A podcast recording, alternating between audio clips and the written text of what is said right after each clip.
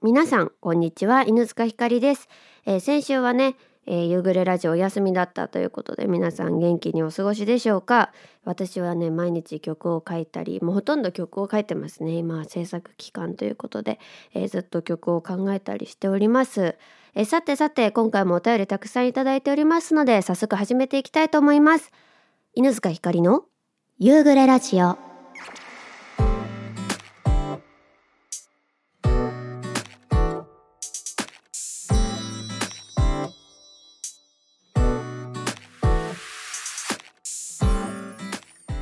始まりました。第60回夕暮れラジオになります。皆さんこんにちは。こんばんは。えもう60回ですね。あっという間すぎるってなんか毎回こうキリのいい数字になると言っているんですが本当に本当にね皆さんのおかげで、えー、60回まで続けてられております。感じだった、えー、続けられております、えー、もうね60回とは言わずえー、7080そして100200とね、えー、続けていけるような番組にねしたいですね。本当に。本当に皆さんいつもお便りありがとうございます、えー、早速そんなね皆さんから頂いているお便りを紹介していきたいと思うんですが今回のトークテーマはあなたのお気に入りの年代と、えー、その音楽はというね、えー、トークテーマになっております、えー、早速紹介していきたいと思います。元幸さんからです。あれ？もしかして夕暮れラジオ初めてかな？あのいつもねツイキャス遊びに来てくださるんですよ。ありがとうございます。お世話になってます。お世話になってます。こちらこそ、えー、僕は個性的な世界観が感じられる音楽家が好きで犬塚さんをはじめ魅力的な音楽家が現れては消えを繰り返す中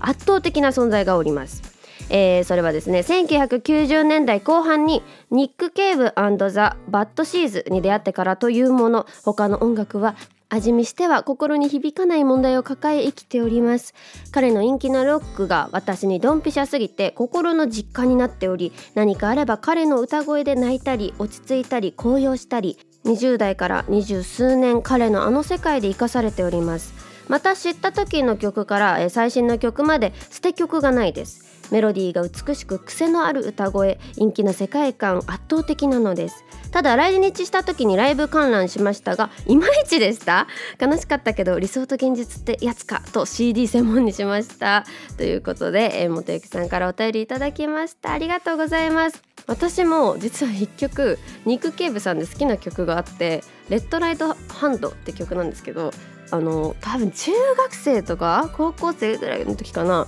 あのなんで知ったのか本当に全然思い出せないんだけどとにかくこの曲がすっごい好きで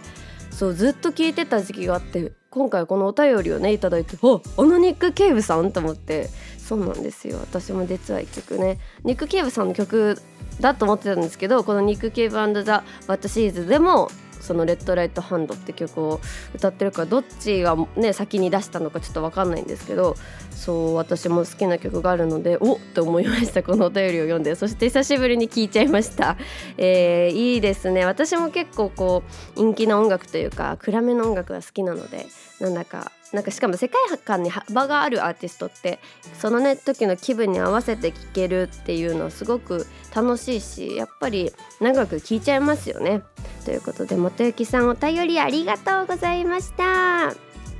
続きましてラジオネームブブさんからです。いつもありがとう。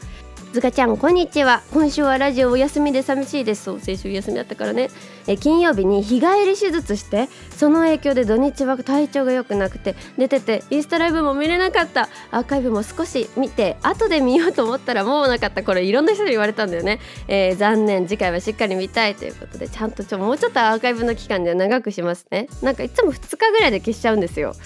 でも3日とか4日とかにしようかな。恥ずかしくてさ喋ってるからさあの配信でねすごい恥ずかしいんですけどもあの皆さんが聞いちゃった残念って言ってくれたからあのこんな彼ちゃんと残して もうちょっと長く残したいと思います、えー、なのでうはさんの YouTube 配信はとっても嬉しかったです。そうなんです。先日ねあの高円寺のうはさんが閉店ということで、えー、12月に続きまして1月も出演させていただいたんですがラストウーハでね、えー、配信 YouTube 配信もあったということで、えー、ありがとうございます。てくださってウハさん臨場感ずかちゃんがステージに入ってくるところとかもライブだったのでそのまま配信されてて本当に現場にいるみたいで楽しかったです。そうか普通の配信はねもうステージにこう板ついた状態であの配信されるからちょっと確かに新鮮ですよね。えー、その後の吉田さんの方の配信も、えー、最初は買ってなかったんだけどルーハさんの YouTube 見てたらもっとずかちゃん見たくなっちゃって配信すぐ買ってみたよ。嬉しい。ありがとうございます、えー、さてさて雑談はこれくらいにして今回のトークテーマのお気に入りの年代と音楽ですが最近あんまりカラオケに行ってないけどカラオケに行ったら絶対歌うのは2000年代のホワイトベリーさんの夏祭り。いいね。えゾーンさんのシークレットベース君がくれたもの。いいね。浜崎あゆみさんのディアレストとか2000年から2003年の曲はかなり歌えますし聴くのもとっても好きです。えー、もちろん中島美嘉さんの「スターズ」からもいろいろ好き大好きで歌います、えー、2000年から2003年は私の中で、えー、かなり音楽割合占めてる気がします、えー、というのも小学校の頃はあんまりカラオケとか友達と遊びに行ったり行ってないじゃないですか、えー、まるまるちゃんの家で遊ぶとか公園で遊ぶとかはあるけど、えー、だから音楽も家で兄が聴いてる曲とかテレビで流れてる曲とか母が歌う古い曲しか知らなかったので中学校になったら友達とカラオケケに行ったり自分で好きな曲の CD 買ったり自分の個性が出てきたんだと思います。それで2000年から2003年頃の曲は私にとってかなり思い出深いのかもしれません。ありますよね、えー、高校からは知っての通りニュージーランドに留学したので日本の曲はあんまりわからなくなって向こうでよく聞いたのはアブリル・ラビーンやエバネッセンスとかダニエル・パウターとか CD ショップに行ったりテレビでランキングとかの番組見てはこの曲好きだなって聞いてました。若い塚ちゃんは知らないかな、えー、私が中学の時は MD 全盛期で、えー、ニュージーランドに行くにも好きだった曲を MD に入れて持って行って最初は英語わからないのでずっとそれを聞いて少しホームシックになったりもしたな。そっか MD 世代なんですね。MD はわかるし家にも母が聞いてたのがあるんですけどやっぱりね あのそう親はどっちかって多分カセット世代なんですよ。私の親はねギリ。でも MD も多分聞いててででもその間多分ねその MD が出てる頃私がね赤ちゃんだったからそう家に MD 自体そのねなんかこう聞いてなかったちょうど時期だろうから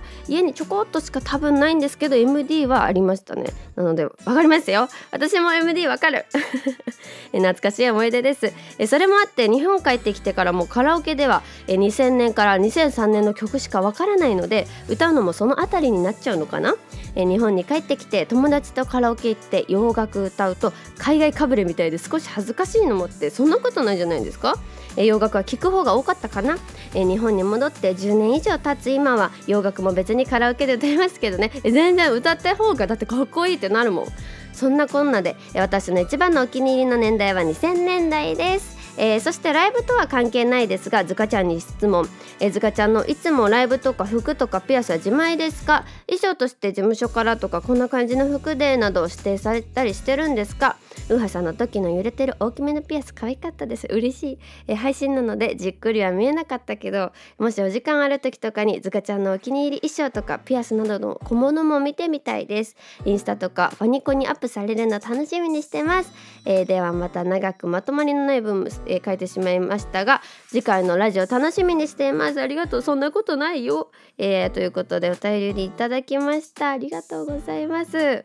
やっぱりそう自分が何だろう学生だった時の曲ってどうしてもなんかこうなんだろう一生忘れられないというかなんかこうしかも友達とも共有できてるじゃないですか。特に中学生の時とかってこうみんなあれ聞いたこれ聞いたって言ってもちろん自分しか好きじゃないこうアーティストはいたとしてもみんなで共通で好きなアーティストとか当時流行ってた曲とか、まあ、私たち世代でももちろんあるけどもうちょっと前の音楽もっとバンドブーム世代とか本当に羨ましいなって思って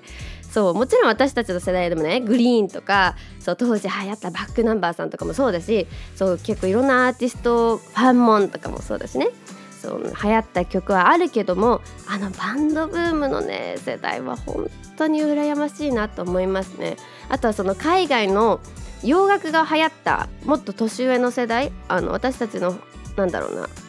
母と私のにとっての母とおじいちゃんおばあちゃんの間ぐらいの世代ちょうど海外のロックが流行った世代も楽しそうだなって思いますね。たまにセッションライブハウスみたいなライブバーみたいなとこに行くんですけどそうセッションしてる時の世代ちょうど今6050代後半ぐらいから60代の方のその洋楽当時流行ってた洋楽ロックの話とかを聞くとわめっちゃ楽しそうって思うんですよね。それを世代で共有できてるっていうのがまたこういいなと思ってもちろんね私たちも年を取ったらというかもっともっと大人になったらそういう感じの雰囲気になるのかなと思うんですけどやっぱりなんかこう楽しそうだなって思うし自分の世代を振り返ってもやっぱり楽しいですよね。その学生時代の音楽って。なんだろう一生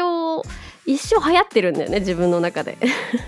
うわ懐かしいっていうなんかそのくだりも楽しいし。いやーとってもブブさんのねその自分が学生だった当時の世代の曲をなんかこう歌いたくなっちゃうというかやっぱりここっしょって思っちゃうっていうの分かりますね。とってもとってもよく分かります、えー、ということでブブさんいつもお便りありがとうございます。あそうそう、えー、今度ねまた服とかピアスとかちょっとツイートしたいなって。ツイート？パリンコンでもファンクラブの方でもね、えー、ぜひぜひアップしたいなと思います。私かなりお洋服好きでお洋服とかアクセサリーとか好きで。自分でそうアクセサリー作ったりとかもたまにするし洋服はもう本当に今大好きでパンパンですね服の。クローゼットの中がっていうぐらいお洋服が好きなのでちょっとねなんかそういうのもアップできたらなと聞いてくださって嬉しいブブさんありがとうございます。えー、と思っております、えー、ということでいつもお便りありがとうございます。さてさて続きましてラジオネームチョコわさびさんです。お久しぶりに嬉しい。ひかちゃん、えー、リスナーの皆さんこんにちは。そしてただいまおかえり。えー、お恥ずかしい話ですがポッドキャストのやり方が分からず今まで聞けずにいました。あそっか。ちょっとなんか私がもっとちゃんと説明すればよかったね。これで聞けるよって、えこの度 Amazon Music で聞けるようになりました。よかった Amazon Music この夕暮れラジオ投稿しといて。そう結構ねいろんなサイトで聞けるようにあのいろいろ URL とかの投稿とかそのサイトのね解説するのにいろいろ手続きが必要なんですけどもそうポッドキャストいろんなねところで配信してる。よかった。Amazon Music 登録しといて。おかえりなさいチョコわさびさん、えー、今は前の夕暮れラジオ遡って聞いてます。嬉しいな。ありがとうございます。これからもよろしくお願いします。こちらこそよろしくお願いします。えー、自分の好きな曲は1970年代ビートルズ「Let It Be」いいですね。80年代尾崎豊「I Love You」いいですね。小林明子恋に落ちてあ素敵、えー、90年代河村隆一、えー、グラスなど、えー、出だしがピアノで始まるバラード曲がとても好きです。わわかりますよとっても。いつかピアノで始まるバラード曲をひかちゃんに作ってもらえたら嬉しいです。ということでチョコわさびさんお便りありがとうございます。そしてお帰りなさい。ピアノで始まるバラード曲が好きということでいいですね。私もピアノで始まるなんかバラード曲そうだね。作りたい。ピアノでもね曲をちゃんと作りたいなと思って何曲かでもあるんですよ。自分でピアノから作った曲は。でもライブでやる時は結局ギターになっちゃってるしそうもうちょっとピアノで曲を私も作れたらなと思ってるのでピアノで始まるバラード曲、えー、チョコバスビさん期待していてください。そしてお帰り本当にありがとうございます。ということでまたお便りしてきてください。続きましてラジオネーム池田屋さんからです。いつもありがとう、えー、犬塚さんこんにちはこんにちは。えー、今回はメールが長くなってしまうこと確実なテーマですね。そうですよね。池田さんは、えー、自分は年代と言われたらやっぱり1990年代の邦楽、えー、最も CD が売れた時代で打ち込みや DTM が流行る前。生音でこれでもかと言わんばかりにたくさんの音を詰め込んでいる。そんなゴージャスな時代の音がやっぱり好きです。好きというかそこを一番聞いて育っていますからね。ほらやっぱり池田屋さんもそうだ。聞いて育った音楽って一生好きです。ですよね。わかります。イントロはやっぱり30秒くらいっていうイメージがあるしサビはキャッチーだしスピッツをはじめとしてやはり耳に残る音楽が多かったんじゃないかなと思います。楽曲を選ぶのは難しいですが時代を象徴しているという意味でまずは1990年の米米クラブロマン飛行を選びます。いいですね。私も大好き、えー、活気と活力と希望に満ち溢れていた時代でした。この曲とコラボして作られた JAL の CM を見るとなんだか涙が出てきます。もうこんなにお金かけて作る時代は来ないんだろうな。えー、そしてもう一曲90年代から1995年の「Sing Like Talking Spirit of Love」えー、後半のコーラスワーク最高ですよということで、えー、私聞いたことがなかったので聞いてみたいと思います、えー、シングライクトーキングは名曲揃いなんですがそんなにテレビ露出しなかったので流行ったというイメージは、え少ないかもしれません。でも自分の中じゃスピッツと同じくらい好きな男性バンドです、えもう一曲は柿原明美さんの1992年「I was 17」という曲をラジオから流れてきてとても大好きになった曲です。それまでヒットチャートに影響されて聴いていた自分の転機にもなった曲です。その頃シンガーソングライターという言葉を使っていたか、えー、記憶は定かではないですがこういう活動をしている方もいるんだと興味を持つきっかけとなりました。え、これ以降タワレコとかに行ってあまり知られていないような CD を視聴したりと、え、自分から探して聴くという今につながるスタイルになっていたんじゃないかなと思います。えー、90年代ということであと1曲、え、アイドルソングから1990年のモーニング娘、え、メモリー青春の光をモーニング娘。は今のようにアイドルになる前にほんの最初の1年半くらいアイドル的ではない楽曲も歌っていたんですがその頃の楽曲がコーラスを多用してほんと良かったんですね、えー、今でも自分の中では Memory 青春の光を超えるアイドルソングは出てこないかなこの曲アメリカの有名なラッパーさんを起用したりへええー、ニューヨークでトラックダウンしたりすごい、えー、めちゃくちゃ手間とお金をかけて作ってる曲なんです。2000年に入るとつんくさんは、えー、 Pro Tools を使った、えー、楽曲量産体制に移ってしまったのでこういう曲はなくなってしまいましたね、え、そしてもう一曲1990年からブージークラクションの「罪の雫」をボーカルの尖り方後半の盛り上がり方演奏編曲本当にかっこいい。今でも活動し続けるブージーこの頃え尖っていた楽曲を今でもたまにやってくれるんですが円熟味が出てて最高です。ボーカルの鈴木由紀子さんはレベッカのノッコさんと並んで自分の中ではバンドボーカルとしてかけがえのない存在です。えー、とここまで帰ってきてやはり長くなってしまったのであとは年代別ソングを2曲ずつ1曲は無理だということで紹介してくださってます。めちゃめちゃ嬉しい。とっても参考になるな、えー、1980年代プリンセスプリンセスで C、えー、レベッカで Super Girl、えー、そして2000年代バイオリカでさあ行こう。そして拝郷メイコさんでトマトスープ、えー、拝郷さんはボーカロイドのメイコの素材となった有名ですね、えー、方です。そして2010年代はレイリさんで Joy、えー、そしてドロップスさんでさらば青春、えー、さらっと聴いたなという曲を選んでみました。並べてみるとどんどんヒットチャートとは無縁になっていくの分かりますね。でも大好きな曲しか選んでないのでよかったら聴いてみてくださいもう絶対聴きます、えー、そうそうさ,、えー、さっきにあげたえー、VG クラクション。20年も経つとガラッと変わった楽曲をやっていたりします、えー、VG クラクションでファイトソング。この曲はライブで聴くと涙流しながら拳振り上げている人周りにたくさん長い間続けるとそれまでやってきた人生観というか根底にあるものが見えてきてますます好きになっていきますね。犬塚さんの曲もこの先どんな風に変わっていくかとても楽しみです、えー、これ以上長くできないのでそれではということで池田屋さんありがとうございます、えー、すごくわかりやすく紹介してくださいました、えー、年代とねアーティストとしかもそのおすすめの楽曲ということでありがとうございます。とってもわかりやすかった。本当に、えー、もうぜひぜひもう池田屋さんが紹介したんだったら絶対に聞きます。えー、本当にねやっぱりなんだろうな音楽って最初の入りは流行りとか、まあ、誰々が聴いてたからとかから始まるんですけどだんだんとねこう模索しちゃうというかこう何て言うんだろうな自分で探しちゃうんですよね。好きないい曲がないかないかと漁ってしまうこの感じとってもよくわかります。池田屋さんいつもお便りありがとうございます。続きましてラジオネームポンヌさんからです。いつもありがとう。犬塚さんリスナーの皆様こんにちは。こんばんは。こんにちは。え早速ですがお気に入りの年代と音楽となると絞りきれずめちゃくちゃ悩みました。そうですよね。もう皆さんだってもういっぱいさ悩んで送ってくれてる感じするもん。えー、悩んだ末お題からずれるかもしれませんが今の私につながる音楽はこれだということで1990年代後半の j p o p ゆずと小袋がデビューしたあたりから全国ツアーで各地に追いかけていくくらいその2人に2組に始まっていました。すごい。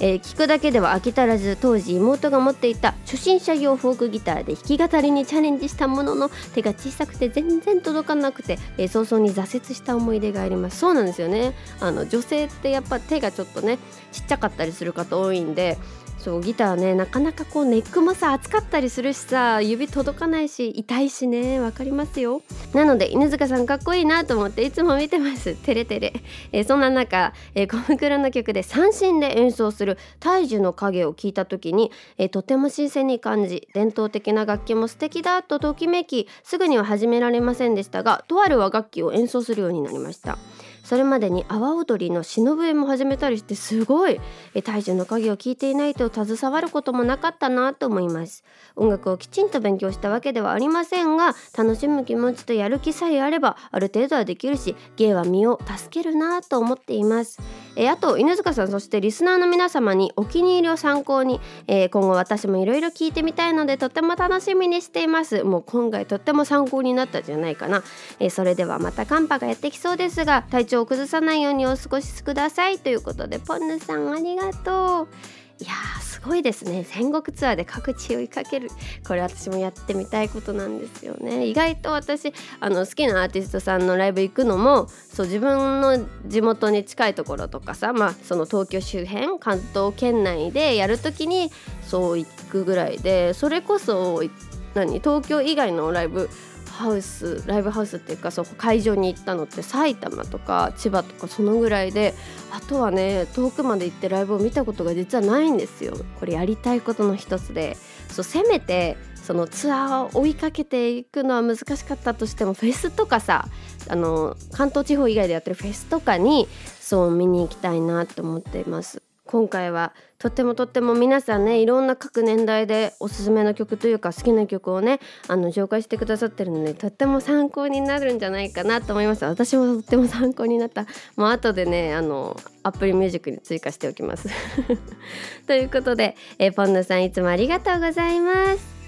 続きましてラジオネームマッキーさんからです。いつもありがとう。ひかりさんこんにちは。マッキーです。こんにちは、えーお便りのメールを、えー、締め切り前に送ると宣言しながらギリギリでメールを書いていたのですがそんな状態をひかりさんが察知してくれたのか 締め切り時間が延長になったので安心して書いています、えー、今回のお気に入りの年代と音楽はというトークテーマについて書かせていただきます。自分自身が音楽に興味を持って聴くようになったのが1970年代から、えー、80年代にかけてが一番いろんなものに興味を持っていたんだと思います。当時はフォークソングからニューミュージックという流れの中で邦楽を中心に聴いていましたが並行して洋楽も聴いていました。洋楽ではキッスやクイーンイーグルスが好きでしたね。邦楽はニューミュージックから歌謡曲まで何でも聴いていました。え当時は今よりたくさんの音楽番組そうそうなんです昔の音楽番組超楽しそうですよね。わもうまた盛り上がっちゃったし。テレビで、えー、放映されていましたのでよく見ていました。えちなみに初めて自分で買ったレコードは、え岩崎宏美さんの「ロマンス」でした。えあと一時期ピンク・レディーのファンクラブにも入っててすごい、え初めてホールで行われるコンサートというものに行ったのがピンク・レディーでしたかなり大昔の話ですがえー、当時もいろんな音楽を聴いていましたが今もいろんなジャンルの音楽に興味はあるので今年もたくさんの音楽を楽しみたいと思っています。ではまだまだ寒い日が続きますが風邪などひかぬようにお過ごしくださいね。ということでマッキーさんありがとうございます。そうそうそうやっぱりあの昔の音楽番組って今と全然何こう数も全然違うし音楽番組。しかもあのなんていうの？ヒットチャートをさこうバーって流してくれる番組とかって今ないじゃないですか。あれいいよねまあもちろん簡単にさ携帯でその流行ってる曲のランキングなんか見れるじゃんって思うけどやっぱりこうテレビで音楽の番組がやっててそれをこうみんなで見るってていうのだとこうなんだろうな曲の流行り方が全然違うというかやっぱみんなの記憶の残り方も違うし今って基本的に SNS で流行って SNS でランキングつけてだからこうなんだろうな世代とそう、まあ、その SNS をやってるかどうかで流行ってる曲が全然違うっていうの人によってそれがまたなんか楽しくもありちょっと昔の方が良かったなと思う点でもありなんかこうもちろんねそうおのおの流行りがあっておのおの好きなものを選べる時代も楽しいけどやっぱりこう音楽ってその年代を象徴するものだから共有したさもあったりしてそうだからこう友達でもさ例えば TikTok を入れてる人と入れてない人じゃ流行ってる曲が全然違うんだよねそうだからなんかそういうのに寂しさを感じたりもしますね。そうなんですよ。だから昔の音楽番組って楽しそうだなと思って。たまに YouTube とかでアップされてるじゃないですか。あれよく見てます私も。昨日はずっと工藤静香さんのそう当時のあのおにゃんこから工藤静香さんソロでやってる時のやつからいろいろ見てました。大好きなんですよ、えー、ということでマッキーさんいつもお便りありがとうございます。続きましてラジオネーム J リーダーさんからです。いつもありがとう。かりちゃんこんにちは。こんにちは。一周伸びたので余裕と思ってたら締め切りになってました。ごめんなさい。私もこれよくある。ひかりちゃんのリアル黒髪を拝見してまた違った魅力を感じてる。今日この頃です。嬉しい。あそう。私黒髪にしたんだ。あのラジオ聞いてくれてる皆さんもしかしたら知ってくださってる方の方が多いと思いますが、えー、そう。黒髪にしたの髪の毛伸ばそうと思って。えー、さて今回のテーマですが年齢バレバレになっちゃってますが、えー、1980年代の、えー、中学から高校時代には洋楽にはまっておりカセットテープや CD にダビングしていろんな曲を楽しんでいました。マイケル・ジャクソンマドンナワームシンディン・ローパー、えーボンジョビホイットニー・ヒューストンアーハーとか流行りの曲を聴いていた感じです。歌詞の意味も分からずに曲調やパフォーマンスを楽しんでベストヒット USA の子を見ていた、え思い出があります。すごい。もちろん邦楽も聴いていまして中山美穂さんのまあまあファンでした。まあまあまあまあなんだ、えー、そしてそんな感じなので私は1980年代がとっても懐かしいかな。やっぱりそうですよね。中学高校。やっぱりそうなんだ。私もそう。本当に。中学高校の時聴いてた曲は。一生なんかこうここだって思いますよね。えー、今は中島美香さん、えー、犬塚ひかりさん推しです。嬉しい。ありがとうございます。ということで J リーダーさんいつもお便りありがとう。えー、そうですね。もうすぐでそうだね。じゃあ J リーダーさんと初めてお会いしてから1年になるぐらいですよね。去年のそう今頃というかもうちょっと後だけどから中島美嘉さんのツアーにあのオープニングアクトとしてついていかせていただいたのでもう美香さんとねあの推しの名前が並んでて嬉しいです本当にありがとうございます。えー、そうですねやっぱりこうさっきもねちょっと話したけどあの学生時代に聴いた曲って永遠だよねっていう感じですよね。そして洋楽がね、えー、好きだったということですごい中学生の時からねこんなに聴いてたんですねかっこいいな私は中学生の時もちろんね洋楽調べて聞いてはいたんですけども歌詞がこうやっぱりわからないっていうのでそんなにねあのハマらなかったんですけど高校生高校2年生ぐらいの時かな。あの空前の洋楽ブームが私の中で巻き起こりましてそれこそあのエド・シーランさんとかが出てきてなんてかっこいいんだと歌詞が分からなくてもこの曲はかっけえっていうそうっていうところになって歌詞は分からないけど洋楽を聴くようになってから大学に入って私はあのイギリスの俳優のトム・ヒドルストンさんにすごいハマったんですよ。ではトム・ヒに会いたい喋りたい喋れるようになりたいと思ってその時すごく英語がを勉強しててそうで英語の歌詞もちょっとずつあの調べて聞く意味をね調べて聞くようになりましたねまあでも高校生ぐらいの時からそうすごい洋楽が流行ってたんですよそういう世代っていうかなんか年頃だったのかなとも思うんですけど「ステイとかそうわめっちゃ聞きたくなってきた。えー、ということで J リーダーさんいつもお便りありがとうございます。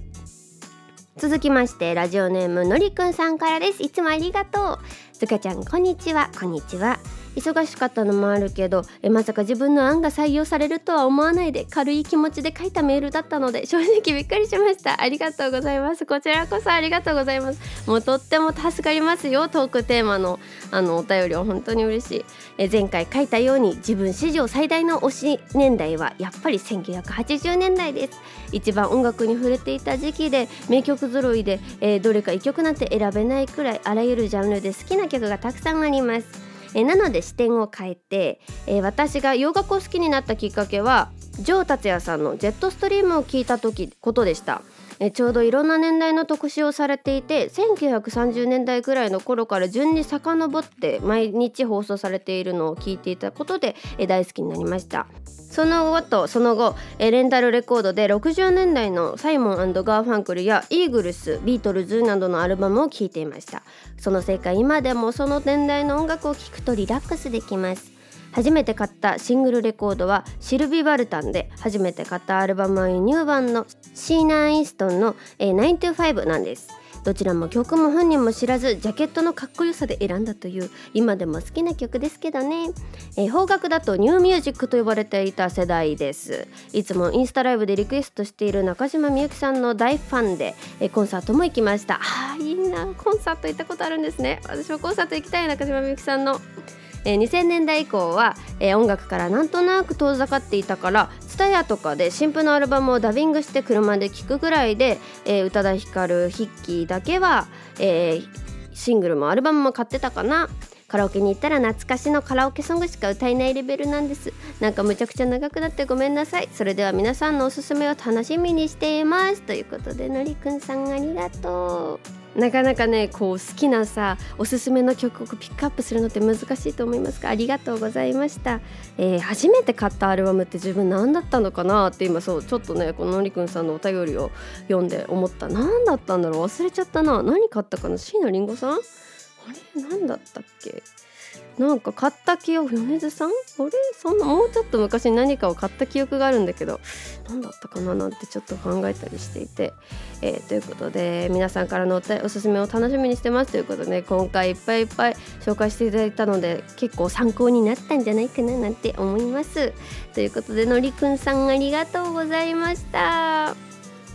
さてさて、えー、私のなんだろうなお気に入りの年代とミュージック結構悩みますよね。私かなり古いそれこそ私のひいおばあちゃんとかが聴くようなおばあちゃんとかひいおばあちゃんが聴くようなもう古いそう歌謡曲もよく聴くしあとはやっぱり両親の影響もかなりあってその中でやっぱ自分の世代の曲って何かなと思うんですけど意外とね私たちの世代ってうんなんだろう。それこそ SNS が流行っちゃった。まあいい良くも悪くも流行っちゃったせいでそうみんなで共通のねこの曲このアーティストっていうのが意外とそう高校生以降は少なくなってきちゃってるのかなって思います。だからそれぞれに流行ってた曲があるからみんなで共通認識でああこれ流行ってたよねっていうのって意外と中学生ぐらいまでなのかなってそれ以降はかなり SNS に影響されてるからおのおの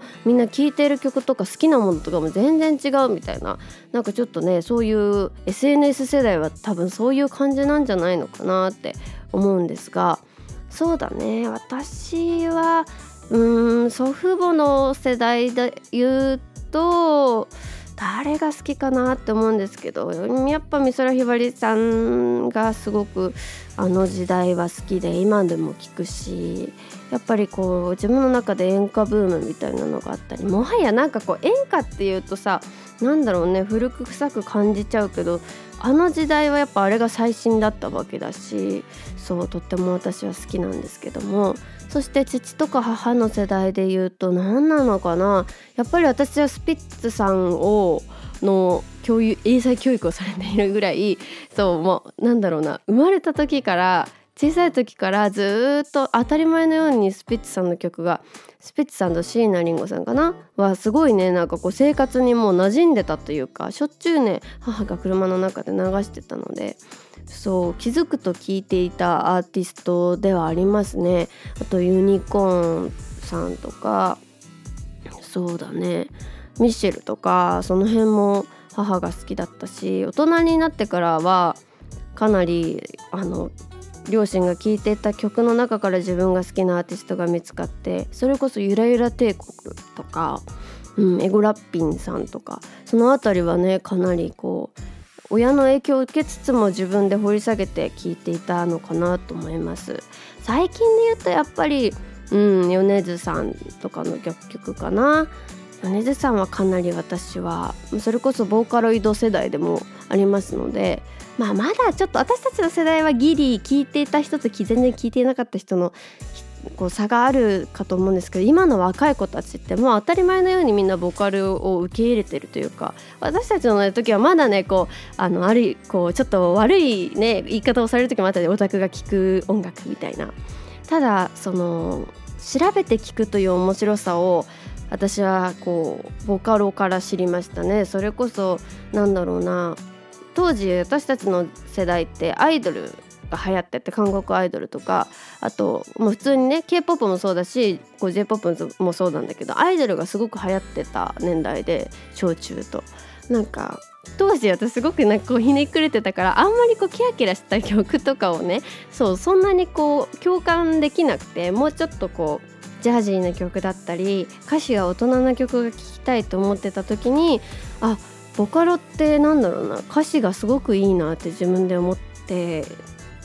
で調べるといい曲もどんどんどんどん出てくるしでなんだろうまあ同じ、まあ、機械だけど同じ人が歌ってるけどさ作ってる人が全然みんなバラバラだから違う曲に聞こえたりとか面白いな音楽ってって思ったきっかけでもあるので意外とそうですねあのボーカロイドっていうのが私の中でランクインするんじゃないのかなって思ったりもしますね。ということで私のちょっと年代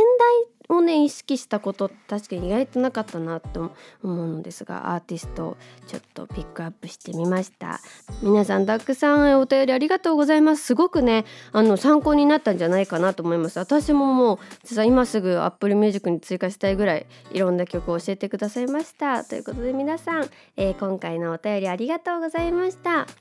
さてさて次回のトークテーマですが、えー、通お便りいただいております。ありがとう。嬉しすぎる、えー、ラジオネームブブさんからです。いつもありがとう、えー、ずかちゃんこんにちは。こんにちは。えー、今日の夕方まで時間が延長されたのでもう1つ送っちゃいます。昨日ねそうお便り延長させていただきました。ありがとう、えー、好きな音楽の年代は1つ目で書いたので今回はずかちゃんへの質問トークテーマになれば幸いです。嬉しすぎる。ありがとうございます。毎回本当に超悩むからさ、えー、以前ラジオでズカちゃんはホラー映画などがお好きと言っていましたがズカちゃんはスピリチュアル心霊体験などはしたことありますか？私はホラー映画も苦手だし殴り合うシーンや血がいっぱい出るようなゾンビ映画など怖いのはかなり苦手です。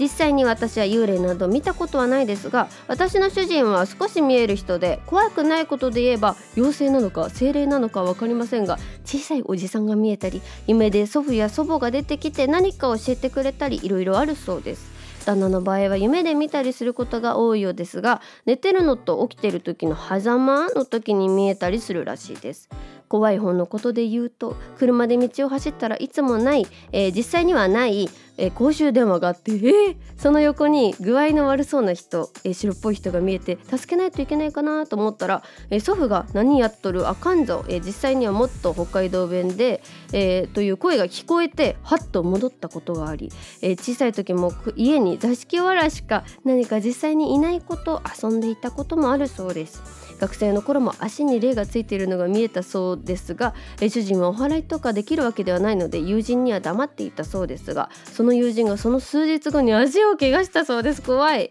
え最近もイオンなどで急に怖い顔したりしていたのでどうした？って聞いたら今誰か小さい子にねえねえって上着引っ張られたって言ったりしてました。えー、などなど私は見えないし感じないので怖いようなえー、いいことの時は羨ましいような気になりますがズガちゃんやリスナーさんはそういった体験したことあるか聞いてみたいです。主人は見たくて見てるわけじゃ見えるわけじゃないから羨ましいと思ってるならいいことばかりじゃないぞって言ってます。ということでブブさんありがとうございます。えー、ということで次回のトークテーマは「あなたの不思議体験を教えて」にしたいと思います、えー、もちろん怖いね。ちょっとあの話から私怖い話大好きなので大丈夫ですよ、えー、怖い話から「えなんかちょっとこんな不思議なことがあったんですよね」みたいなそんな体験でも、え自分の身の回りの人の話でももちろん構いません、えー、ぜひぜひ送っていただけたらなと思います。メールアドレスは夕暮れラジオアットマーク gmail.com でお待ちしております。えー、ブブさんトークテーマありがとうございます、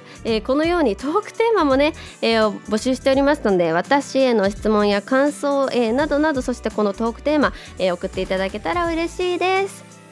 さて夕暮れラジオ60回、えー、そろそろお別れの時間ですが、えー、皆さん毎週お便り本当にありがとうございます。あのメールのね夕暮れラジオのメールボックスに、ね、こう数字がちょっとずつ増えていくのがすっごく嬉しくてね、えー、もちろん前まで送ってたけどあの最近送ってないからちょっと気まずいとか思ってる方も全然そんなことないのでぜひぜひ送っていただけたらなと思います。そして送ったことがないけどちょっと送ってみたい。でもちょっと恥ずかしいとか思ってる方は Twitter のリプででもね、えー、お募集しておりますのでぜひぜひ送っていただけたら嬉しいなと思います。